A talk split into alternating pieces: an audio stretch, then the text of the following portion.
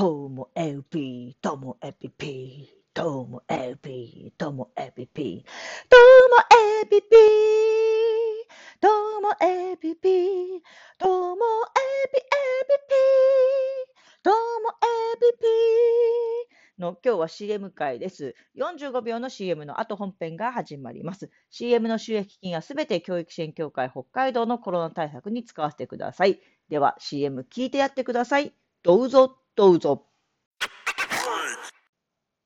ともエピともエピの本編が始まります。今日のね、歌、まあ、思いつきで歌ってみたんですけども、あの、グローブの Joy to, Joy to the Love、Joy to the Love ってですね、あれを歌ってみました。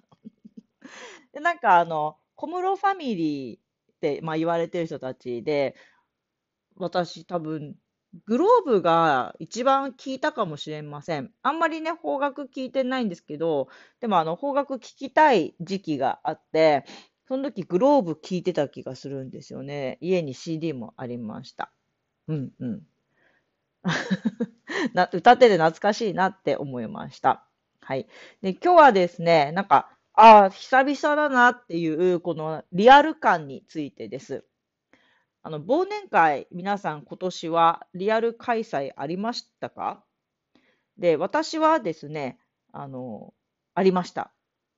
去年は、なんかオンラインでみんなで集まってた会とか、まあ、いろいろありましたけど、今年は今ね、十勝がずっとコロナが落ち着いてるのもありまして、えっと、リアルな、えー忘年会。この間は、自分が所属していますキャリアデザインネットワークはランチ忘年会でしたね。みんなでプレゼント交換もしてすごい楽しかったんですけど。あとこれからは2つ入ってまして、で、両方とも、うんとね、なんか、集う意味があるというか、どうしても集いたいとか、または会って、ちゃんと、あの、一年のこの感謝を伝えなきゃとかっていう、そういうもので、こうリアルで、この時、この時期にこう開催してるのって、ほんとね、リアルで会う意味があるとか、もう会わないとダメだな、これって思うような会はあるんですよ。だからなんか、やっぱりリアルで会えるから、とりあえず会うかっていうよりも、なんか意味があるなっていうのをすごく感じました。で、そんなこんなしてると、あの、久々にシンポジウムっていうのにも行きました。リアル開催の。で今じゃね、シンポジウムとか研修会は、まあ、オンライン開催とか、あとオンラインとリアルがハイブリッドだったり、オンラインない、リアルだけっていう会の方が、私、珍しいぐらいだったんですけど、今回はリアルだけ。リアルでしかやらないっていうので、それなので、あ、まあじゃあそれはと思って、あの会場に行きました。で、中身はもちろんすごい良かったんですけど、まあ、同時に、これをリアルでやる意味って何だろうなっていうのも考える自分もいるわけですよ。昔なら絶対考えない。2年前まではそんなこと考えもしないですよ。当然リアルしかないから。だけども、今はリアルとオンラインを選べることによって、使い分けることができるっていう風になったことによって、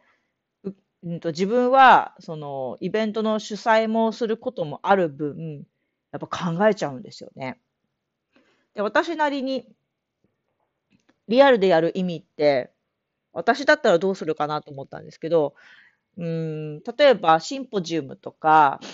うん、誰かが喋る、登壇するイベントだったら、その方と交流できるような時間ってやっぱり欲しいなとか。あとは参加者同士が、こう、新しいつながりができるようなものがいいなとか、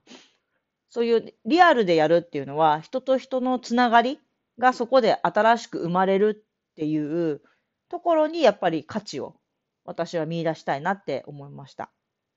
今、あの、熱中小学校ではハイブリッドの開催してて、リアルだとやっぱりそういう交流生まれやすいですし、でも、あの、オンラインで参加してる方にも、講師の先生に質問できる時間が欲しいと思って、あの、必ず授業の後に設けてるんですけど、そういう時間をね。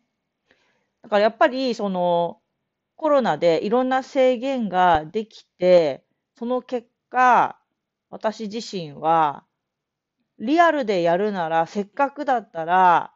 ただ見る見るっていうね、一方的にこう、流れてくる情報を見るじゃなくて、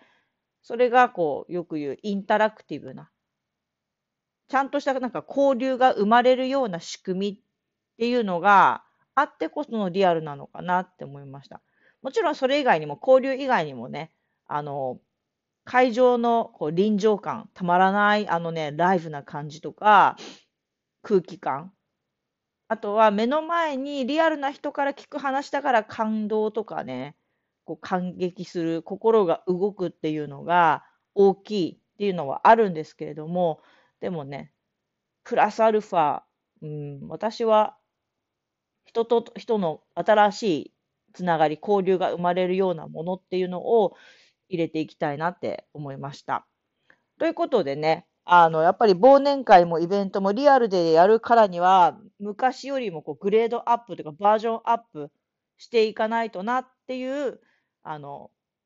ウィズコロナのリアルイベントについて考えてみました。今日も最後までお聞きいただきましてありがとうございました。さようなら。